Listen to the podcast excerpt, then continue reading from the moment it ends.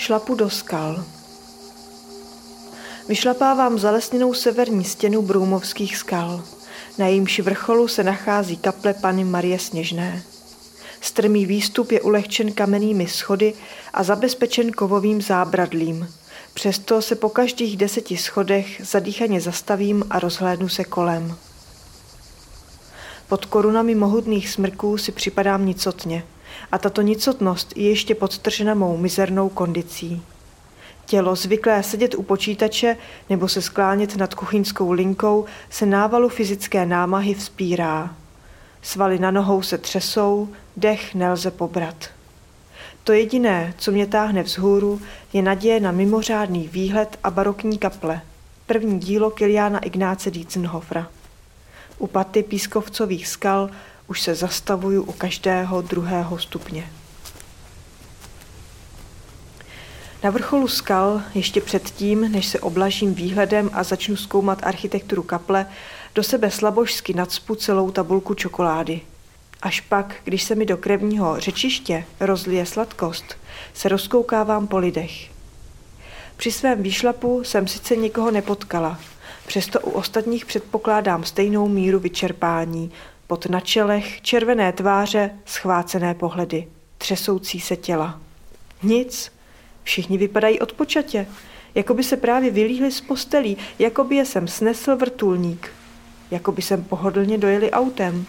No jo, autem. Až teď spatřím příjezdovou cestu. Proč zrovna já se předem nepodívám na mapu a nezjistím si podrobnosti? Unaveně dosednu na pískovec a tupě zírám do krajiny. Výsekem lesa toho není vidět až tak moc, jak jsem doufala. A kaple je sice krásná zvenku, ale její odsvěcení v roce 1787 způsobilo její postupné chátrání a vybydlení interiéru, který zatím nebyl vkusně nahrazen. Přála bych si, aby ten dnešní trénink měl nějaký výsledek, nějakou duchovní dohru, nějakou pointu, po které až se ohlédnu, uznale pokývám hlavou. Ale nemá, nechce mít. Někteří se zkrátka ke stejnému bodu dostanou snadněji, jiní obtížněji. Jen se trochu víc potrénujou.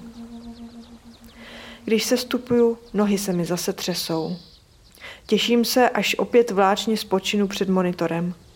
Pak o jeden vykloubený kámen málem zakopnu. Ty kamenné schody, kdo je sem nanosil? Kdo je sem s takovou pečlivostí a smyslem pro estetiku nasázel? Kdybych se sem neškrábala pěšky, nikdy bych jejich velkolepost neocenila.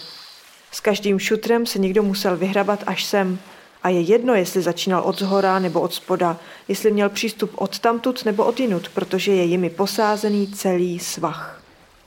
Někdo u toho supěl únavou, třásly se mu svaly, potil se jak sele, měl žízeň, že by vypil i kaluš. Možná mniši z Broumovského kláštera, možná normální dělníci, možná se u toho modlili, možná nadávali, možná mysleli na holky, možná mlčeli. Každopádně se o tento odlehlý kraj někdo staral, opečovával ho. Někdo vytvořil stezku i pro ty, kteří nemají štěstí na jednoduché trasy.